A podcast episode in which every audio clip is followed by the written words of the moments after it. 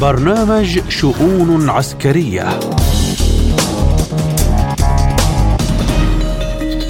تحية طيبة لكم مستمعينا الكرام من استديوهات إذاعة سبوتنيك في موسكو وأهلا بكم في حلقة جديدة من برنامج شؤون عسكرية أقدمها لكم اليوم أنا عماد طيلي والبداية بالعناوين. وزارة الدفاع الروسية تعلن عن تدمير دبابتين من طراز ليوبارد في اتجاه كوبيانسك. العراق يعلن أنه لا يحتاج إلى وحدات قتالية من الولايات المتحدة أو دول التحالف الأخرى. الجيش الإسرائيلي يشن هجمات على قطاع غزة. كل هذه المواضيع نناقشها مع ضيوفنا في برنامج شؤون عسكرية على موجات إذاعة سبوتنيك.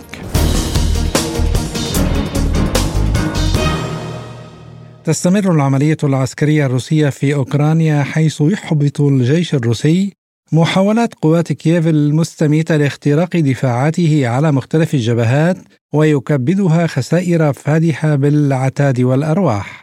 فيما أكد رئيس جمهورية دونيتسك الشعبية دينيس بوشيلين أن القوات الروسية حسنت أماكن تمركزها خلال اليومين الماضيين في رابوتينو فيربوفي على محور زابوروجيا.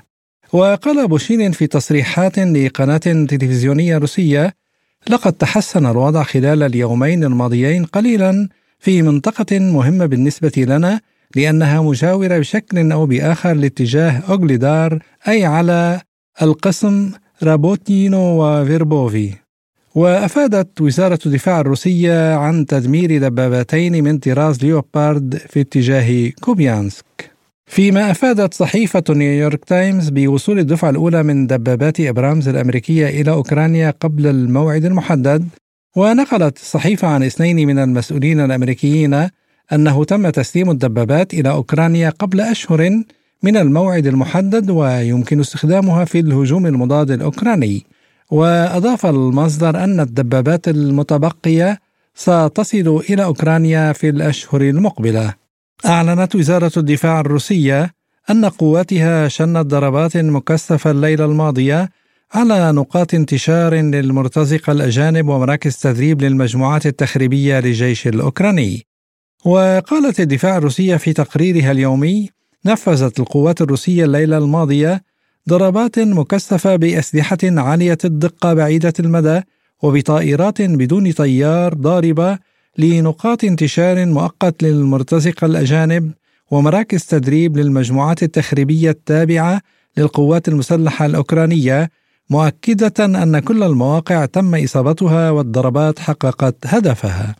وحسب بيانات الدفاع الروسية فقد بلغت خسائر الجيش الأوكراني خلال اليوم الماضي نحو 240 فردا بين قتيل وجريح. وفيما يلي أبرز النقاط الواردة في تقرير الدفاع الروسية محور دانيتسك صد سبع هجمات للعدو الذي وصلت خسائره إلى نحو 445 عسكريا وتدمير مستودع الذخيرة التابع للواء العاشر الاقتحام الجبلي الأوكراني. محور زباروجيا صد هجومين والقضاء على نحو 100 جندي بالإضافة إلى تدمير مدفع أمريكي الصنع ومدفع ذاتي الحركة ومحور كراسني ليمان صد هجومين ومقتل حوالي 55 من العسكريين الأوكرانيين. أما محور جنوب دانيتسك تحييد مجموعتين للتخريب والاستطلاع الأوكرانيتين وبلغت خسائر العدو ما يصل إلى 125 عسكريا. أما محور كوبيانسك تصفية نحو 25 جنديا أوكرانيا وعلى محور خرسون العدو خسر ما يصل إلى 90 جنديا وتدمير مستودع الذخيرة التابع للواء 126 الدفاع الإقليمي الأوكراني. القوات الجوية الروسية دمرت مقاتلة أوكرانية من طراز ميغ 29 في مطار دولغانتسيفا في مقاطعة دنيبرا بيتروفسك واعتراض سبعة صواريخ هيمارس وتدمير 33 طائرة بدون طيار معادية. وللتعليق على هذا الموضوع نستضيف في حلقة اليوم من برنامج شؤون عسكرية الباحث في العلاقات الدولية والأمنية ربيع غصن. أهلا ومرحبا بك أستاذ ربيع في حلقة اليوم من البرنامج. أهلا وسهلا بكم. أهلا بحضرتك أستاذ ربيع. يعني أفادت وزارة الدفاع الروسية عن تدمير دبابتين من طراز ليوبارد في اتجاه كوبيانسك. ومنذ عدة أيام تمكن الجيش الروسي من تدمير دبابة ليوبارد مع طاقمها من الجيش الألماني بالإضافة إلى تدمير يعني معدات برادلي وغيرها يعني أجنبية هل يؤدي هذا إلى إضعاف معنويات حلفاء نظام كييف وخاصة الولايات المتحدة التي تعتزم إرسال دباباتها إلى أوكرانيا؟ من الطبيعي أن هجوم النظام الأوكراني جاء بشكل سريع دون تدبير بعد الضغط الأمريكي على نظام زيلينسكي بشن آه، هجوم آه، يستهدف بيلغورود على الحدود الروسية الأوكرانية ونحو زابوروجيا وبالتالي آه، الوصول مجددا إلى آه، جنوب منطقة دونتسك وبالتالي الاطلاله على بحر أزوف مجددا. كل هذا الأمر آه، كان يعني بشكل أو بآخر مجرد عن التحقق لأنه يقوم على مبدأ دون غيار النخبة. النخبة العسكرية الأوكرانية غير موجودة. اليوم النظام الأوكراني آه، لا يحتمل بين طياته وفي بنيته الهيكلية شخصيات استراتيجية أو تفكر استراتيجيا وبالتالي هم يعتمدون على الرؤية الأمريكية في شان الحروب والحرب آه، آه، التي تشنها الولايات المتحدة الأمريكية عبر النظام الأوكراني على روسيا هي حرب تأتي ارتجاليا ليس هناك تخطيط فعال على قدر ما كان الخصم. وبالتالي التحصينات التي آه، آه، كنهج آه، ينتهجها جيش الاتحاد الفيدرالي الروسي في منطقة زاباروجيا وفي منطقة دونتسك ولوغانسك هذه التحصينات تمنع دون تحقق أي هدف من أهداف الهجوم المضاد. هذه نقطة. النقطة الأخرى أن الولايات المتحدة الأمريكية وبعد دعمها للأوكرانيين بدبابات أوروبية من نوع ليوبارد الألمانية هذه الدبابات أثبت فشلها على أرض الواقع. وبالتالي اصطياد الليوبارد أمس اليوم آه، لعبة آه، العسكريين الروس. فكل يوم نسمع أن هناك دبابتين أو ثلاث أو أربع حتى تصاب في العملية العسكرية الخاصة بأوكرانيا. بالإضافة إلى الآليات الأمريكية من نوع برادلي وغير ذلك أصبحت آه، مصيده للطائرات المسيرة. هذه نقطة. النقطة الأخرى فشل الهجوم المضاد بفشل آه، آه، المدفعية الأوكرانية التي طالما آه، ألقت كل القذائف وكل الصواريخ ذاتية الدفع على المناطق المأهولة. وبالتالي ما يسمى الجيش الأوكراني اليوم يشن هجوم على مواطنين مقاطعات زاباروجيا ولوغانسك ودونيتسك. وبالتالي آه، يحاول من خلال الهجوم المضاد الذي أصبح بطيئا جدا أن يخترق الدفاعات الروسية ولم يخترق للوصول إلى حدود مقاطعة آه، آه، دونتسك من ناحية الجنوب أي زيادة الطوق أو خرق الجبهة الروسية على منطقة المحاذية ما بين زاباروجيا ودونتسك. نعم طيب أستاذ ربيع هناك صحيفة أمريكية مرموقة تقول إن القوات المسلحة أو نشرت إن القوات المسلحة الروسية تتكيف بنجاح مع الواقع القتالي في أوكرانيا، هل يعني هذا أنه إقرار غربي بأن روسيا سوف تقضي قريبا على فلول القوات المسلحة الأوكرانية ومعداتهم الغربية؟ من الطبيعي الإشارة إلى أن الكلام الأمريكي دائما يحمل بين طياته آه، نوع من التهديدات للحلفاء فحينما آه، يقوم مسؤول أمريكي أو صحيفة أمريكية بالتحذير من التقدم الروسي أو التحذير من النجاحات الروسية في العمق الأوكراني يحاول أن يقول للحلفاء بأن الروس قادمون إليكم. وبالتالي سقوط أوكرانيا اليوم يعني ما يعنيه أن الجيش الفيدرالي الروسي أو آه، حلفاء الجيش الفيدرالي الروسي سوف سوف يصبحون على الحدود آه، الرومانية والهنغارية والتشيكية وحتى البولندية أو سلوفاكية عفوا.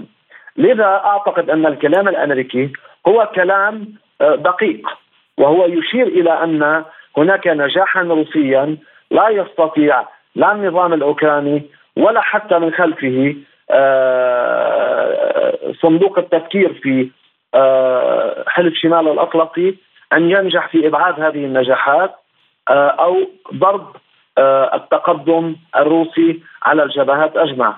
لذا أعتقد أن كلام مساعد وزير الدفاع الأمريكي السابق الجنرال مارك كينيت من الطبيعي أن التحدث عن الأمور بسرعة آه، والقول بأن الأوكرانيين سوف ينجحون بسرعة في اختراق التحصينات الروسية آه، هو آه، كلام غير محنكين. فهذا الأمر يشير إلى أن هناك نخبة استراتيجية غائبة عما يحصل على الأرض الأوكرانية. لذا من هنا أعتقد أن الكلام في ما خص النجاحات الروسية هو كلام دقيق وينبغي على الولايات المتحدة الأمريكية برأيهم طبعا بأن يكون هناك سلوكا مغايرا تماما للسلوك التقليدي التي تتبعه قوات حلف شمال الأطلسي مع النظام الزيلينسكي. ومن نعم. هنا دخول طائرات ال F 16 التي وعدت بها الولايات المتحدة الأمريكية كما إدخال آه، الدبابات الأمريكية ابرامز على آه، خطوط القتال مع الجيش الفيدرالي الروسي سوف لن يكون له نجاح أيضا لسببين السبب الأول أن الولايات المتحدة الأمريكية تتعامل مع القوى الروسية بالتقسيط وهذا فشل استراتيجي وهذا يؤدي إلى أن يكون هناك استعدادات للجيش الروسي في تحمل ما يأتي.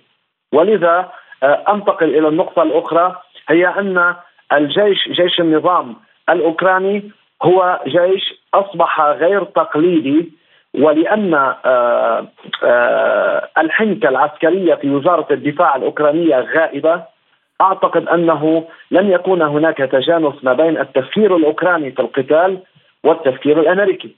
وبالتالي يشتبك الأسلوب الشرقي مع الأسلوب الغربي في روسيا أمريكا ويشتبك أيضا الأسلوب الغربي مع الأسلوب الشرقي في ذاتية الجيش الأوكراني الذي لا يستطيع أن يتحمل مفهوم المسلك الغربي في القتال ضد الجيش الفيدرالي الروسي الذي يعد أقوى جيش بأوروبا.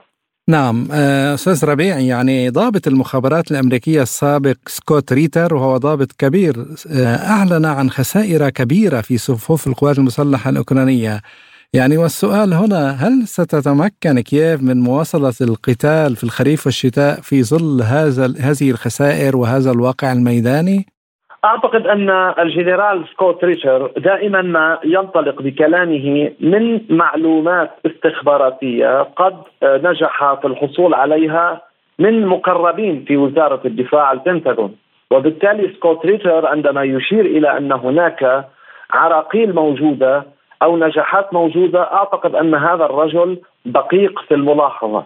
لذا كلام سكوت ريتشر يعني ما يعنيه بان آه، النظام الأوكراني أصبح على شفهاوية لأن آه، العمليات التجنيدية التي تقوم بها آه، قوات زيلينسكي وما يسمى القوات النازية وترسل الكثير من الأوكرانيين إلى بريطانيا وبولندا للتدريب هؤلاء يتدربون ولكن المحصلة الأمنية والاستخباراتية الروسية هي قوية لدرجة بأن الجيش الروسي دائما ما ينتظر الإمدادات الأوكرانية من الشمال الغربي ومن آه، الجنوب الغربي أو عفوا الغرب من ناحية بولندا ومن ناحية سلوفاكيا. أعتقد أن يصبح من السهل الإطباق على هذه القوات التي تدخل عبر خط الفوف آه، إلى العمق الأوكراني ثم توزع على جبهات من شمال زباروجيا إلى شمال أوديسا آه، حتى آه، غرب مقاطعة دونتسك وبالتالي ما يفعله الأوكرانيين هم يجندون الكثير من الاحتياط الأوكراني ويعملون على تدريبه ويرسلونه إلى الموت في الجبهات الشرقية. طيب سؤال أخير أستاذ ربيع يعني تعتزم بريطانيا زيادة عدد الأفراد العسكريين الأوكرانيين المدربين إلى 30 ألف في حلول نهاية العام يعني ما هي عواقب مشاركة لندن الإضافية في الصراع في أوكرانيا؟ يعني أعتقد أن الأوروبيين منخرطين تماما في جبهات القتال الأوكرانية وهناك تعتيم إعلامي عن عن إصابات في صفوف بعض الضباط الكبار إن كان في الجيش الأمريكي أو البريطاني أو الفرنسي أو البولندي والكثير من المرتزقة التي التحقت بما يسمى القوات النازية لزيلينسكي في أوكرانيا أكثرها وأغلبها من هذه المناطق. لكن أن تقوم الدولة بشكل رسمي بتدريب جنود ضد دولة أخرى أعتقد أن هذا الكلام خطير. يعني عندما تقوم بريطانيا بإرسال صواريخ المضادة للدروع جافلين إلى آه، آه، الولايات المتحدة الأمريكية إلى إرسال صواريخ مضادة للدروع جافلين آه، يعد هذا الأمر دولة تبيع سلاح لدولة أخرى والدولة الأخرى في حالة حرب. قد يكون هذا التهرب من الواقع الأخلاقي. لكن أن تقوم دولة بتدريب جنود لدولة تحارب دولة أخرى هذا يعد مشاركه بالعدوان وبالتالي أعتقد أن الكلام البريطاني الوقح في هذا المجال يشير بأن هناك عداء اوروبيا لروسيا كأن تكون قوية. هناك محاولة من البريطانيين والأمريكيين لاستنزاف روسيا قدر الإمكان آه، في أوكرانيا، لكن المسألة التي تحصل الآن على الواقع والجغرافيا الأوكرانية هي استنزاف عكسي. الباحث في العلاقات الدولية والأمنية ربيع غصن كنت معنا من بيروت شكرا جزيلا لك أستاذ ربيع. شكرا لكم أستاذ عينان. العراق يعلن أنه لا يحتاج إلى وحدات قتالية من الولايات المتحدة أو دول التحالف الأخرى حيث أوضح رئيس مجلس الوزراء محمد السوداني في مقابلة تلفزيونية مع قناة أمريكية أن القوات الأمنية في البلاد حققت تقدما على صعيد زيادة الجاهزية القتالية ولا يحتاج العراق إلى وجود أي وحدات قتالية من الولايات المتحدة أو دول التحالف الدولي ضد الإرهاب على أراضيه. وتابع السوداني قائلا بالإضافة إلى ذلك فإن جماعة داعش الإرهابية وهي جماعة محظورة في روسيا الاتحادية تحولت الآن إلى مجرد مجموعات متفرقة مطاردة في الصحراء والكهوف ولم تعد تشكل تهديدا للعراق. وأعلن رئيس الوزراء العراقي أنه تسلم من الولايات المتحدة مسودة مذكرة تفاهم تتعلق بشكل العلاقات بين العراق والتحالف الدولي وأشار السوداني إلى أن الوثيقة تخضع الآن للدراسة من قبل وزارة الدفاع العراقية. وللتعليق على هذا الموضوع إليكم ما يقوله لبرنامجنا الخبير الأمني والاستراتيجي العراقي كامل الكناني. بسم الله الرحمن الرحيم. في الحقيقة موضوع آه، إنهاء تواجد القوات الأجنبية في العراق طرح أكثر من مرة عبر أكثر من مسؤول وعبر أكثر من شكل. يعني مرة قالوا أن القوات الأمنية العراقية جاهزة لا تحتاج إلى قوات قتالية ومرة قالوا أن آه، أننا بحاجة فقط إلى قوات لها علاقة بالتدريب وبعض المعلومات الفنية. المسؤولون العراقيون على المستوى الأمني والعسكري والسياسي صرحوا هذه التصريحات وأكدوا هذه المواقف. الموضوع متعلق بموقف الإدارة الأمريكية. هنالك يعني كما هو معلن ومعروف رغبة أمريكية بإبقاء قدر من القوات ل يعني التواجد. تستفيد منها ربما لحماية تواجد قواتها في سوريا ربما لتأمين منطقة عمليات على الحدود العراقية السورية خصوصا أن تواجد القوات الأمريكية في قاعدة عين الأسد وفي منطقة التنف آه، يعني عليه اتهامات كثيرة أنه يتعاون مع الإرهابيين ويقوم بتهريبهم وتسريبهم وإيصالهم إلى بعض المناطق. فالموضوع العراقي محسوم. آه، رئيس رئيس الوزراء الذي طرحه مؤخرا في نيويورك من خلال لقاءاته الصحفية ومن خلال خطابه في الأمم المتحدة أكد أن العراق قادر على أن يحمي أن الشباب العراقيين قادرون على أن يدافعوا عن مصالح بلدهم. والمعنى الرسمي للدولة العراقية أعلن عبر أكثر من صعيد على هذا المستوى. إذا القرار العراقي واضح. من يريد أن يبقي القوات هي القوات الأمريكية. حتى دول الناتو أيضا مستعدة لسحب قواتها ولا أعتقد أنها ستماطل في قرار الانسحاب. وفيما إذا أصبحت المجموعات الإرهابية لا تشكل حاليا أي تهديد فعلي للعراق يقول كناني من الناحية الواقعية بعد أن تم تحرير آه، الأراضي العراقية من آه، داعش آه، غيرت داعش نظريتها في التواجد. لم تعد تتحدث عن أرض تمكين. كانوا يتحدثون عن خلافة إسلامية باقية وتتمدد وعن أرض تمكين يقومون من خلالها بتأسيس وجود داعشي يعني يقود العمل المسلح والمنظم ضد الدولة العراقية. بعد انتهاء معارك التحرير وعمليات التحرير أصبحت العلاقة الواقعية للفصائل الإرهابية والتشكيلات الإرهابية مجموعة عن عمليات صغيرة فردية تستفيد من بعض الأماكن النائية وبعض الجبال وبعض مناطق الأعشاب وغيرها. سيكون هنالك آه، يعني عدم تواجد رسمي بشكل كبير وبشكل مسلح. هنالك يعني حدود من التواجد لا علاقة لها بوجود مسلح منظم.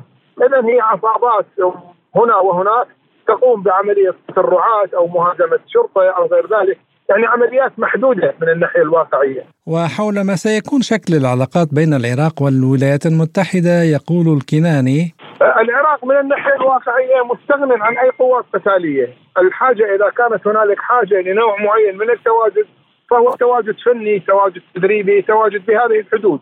ولذا لا أتوقع أن هنالك آه، فرصة لأي نوع آخر من التواجد، ليس هنالك فرصة لأي نوع آخر من آه، يعني وجود قوات. أعتقد أن هذه القضية محسومة سياسيا والقوى السياسية العراقية آه، رتبت مع السيد السوداني هذا الموضوع، يعني هنالك تفاهمات على أن يعني تسعى الحكومة لإخراج القوات القتالية، فاذا المتبقي هو شكل من أشكال القوات للتدريب لاغراض يعني محدودة، وهذا ما أعتقد أنه لا يخل بالوضع الامني العراقي ولا يخل الوضع السيادي العراقي. استمعنا إلى الخبير الأمني والاستراتيجي كامل الكناني. وإلى موضوعنا التالي الجيش الإسرائيلي يشن هجمات على قطاع غزة. أعلن الجيش الإسرائيلي عن شن هجمات على قطاع غزة وقال الجيش في بيان إن الغارات استهدفت ثلاثة أهداف تابعة لحماس.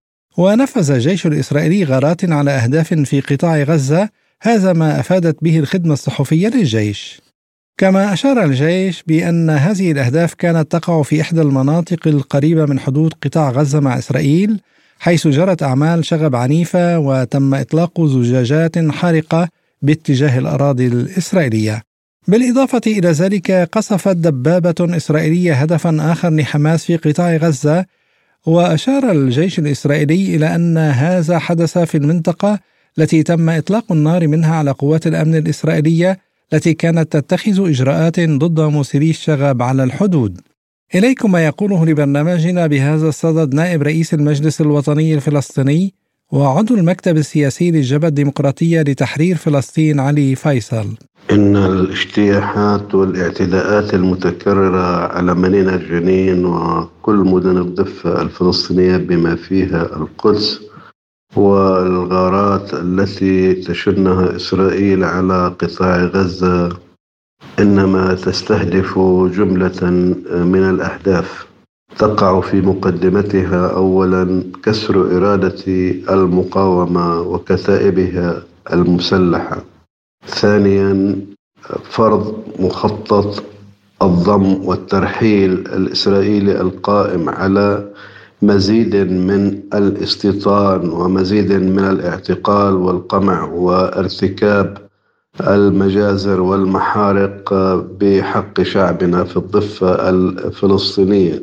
حتى تتمكن من فرض واقع جديد بضم معظم الضفة الفلسطينية إلى دولة إسرائيل وبما يعني التنكر الكامل لحق الشعب الفلسطيني في الوجود وحقه في الاستقلال والعودة وبناء دولته المستقلة. وكأنها تريد أن تعيدنا إلى مفاعيل النكبة عام 1948 وإلى آه، لحظة آه، آه، انطلاق الحركة الصهيونية التي تنكرت لوجود الشعب الفلسطيني حينما قالت أن فلسطين أرض بلا شعب لشعب آه، بلا أرض. هذه الحكومة تنفذ المشروع الصهيوني بشكل كامل. ثالثا تسعى من أجل بناء نظام شرق أوسط جديد. رفع نتنياهو خريطته في الأمم المتحدة وأنكر وجود فلسطين في هذه الخارطة. وهذا ما يلقى دعما امريكيا واضحا لإعادة ترميم نظامها على مستوى العالم الذي اهتز وأيضا ترميم قوتها في الشرق الأوسط لتضمن مصالحها ومصالح دولة إسرائيل وتسعى بالتالي إلى توسيع دائرة التطبيع بين عديد من الدول العربية وإسرائيل من أجل تحقيق هذا الهدف. هذه جملة الأهداف التي تسعى إسرائيل وبدعم أمريكي مباشر بل بحماية لكل ما ترتكبه إسرائيل من مجازر. وعن ما هو مطلوب فلسطينيا لمواجهة هذه الاعتداءات الإسرائيلية يقول فيصل. مواجهة هذه السياسة فإننا ندعو القيادة السياسية للسلطة الفلسطينية لخطه واستراتيجية وطنية واضحة ومحددة تنطلق من تطبيق قرارات المجلسين الوطني والمركزي الذي أكد على إلغاء جميع الاتفاقات والالتزامات المعقودة بين السلطة ومنظمة التحرير ودولة إسرائيل بما فيها إنهاء المرحلة الانتقالية وإلغاء اتفاق أوسلو والتنسيق الأمني والتبعية الاقتصادية وسحب الاعتراف من دولة إسرائيل ومقاطعتها اقتصاديا ومحاكمتها على جرائم الحرب التي ترتكبها بحق شعبنا والتي ارتكبتها بحق شعوب أمتنا وأحرار العالم وتدويل القضية الفلسطينية بالاعتراف بدولة فلسطين. دولة كاملة العضوية في الأمم المتحدة وتدويل قضية الأسرى باعتبارهم رجال مقاومة ومن حقهم المشروع أن يواجهوا هذا الاحتلال. هذه الاستراتيجية التي ندعو إليها هي التي تستعيد الوحدة الوطنية الفلسطينية وتقوي من قدرة المقاومة عبر تشكيل القيادة الوطنية الموحدة للمقاومة الشعبية واتباع نمط حياة في المقاومة. يعتمد كافة الأساليب والأشكال لها. وبالتالي أيضا ندعو لنظام سياسي ديمقراطي حقيقي قائم على الانتخابات البرلمانية والتشريعية في السلطة ومنظمة التحرير الفلسطينية تمكننا من بناء شراكة حقيقية ووحدة وطنية تعزز من مكانة منظمة التحرير الفلسطينية باعتبارها الممثل الشرعي والوحيد وتعزز من مقومات الصمود في مواجهة هذا المخطط الإسرائيلي مخطط الضم والترحيل والتهويد وأيضا مخطط القتل والقمع. حتى نتمكن من تحقيق أهداف شعبنا بأن هذا الاحتلال وإنهاء الاستيطان وإقامة الدولة الفلسطينية المستقلة بعاصمة القدس وعودة اللاجئين إلى ديارهم وتقرير المصير لشعبنا في الأراضي المحتلة. وبهذه الطريقة نوحد مكونات الشعب الفلسطيني وساحات نضاله حتى ندحر هذا الاحتلال ونحقق أهدافنا الوطنية. استمعنا إلى نائب رئيس المجلس الوطني الفلسطيني وعضو المكتب السياسي للجبهة الديمقراطية لتحرير فلسطين علي فيصل.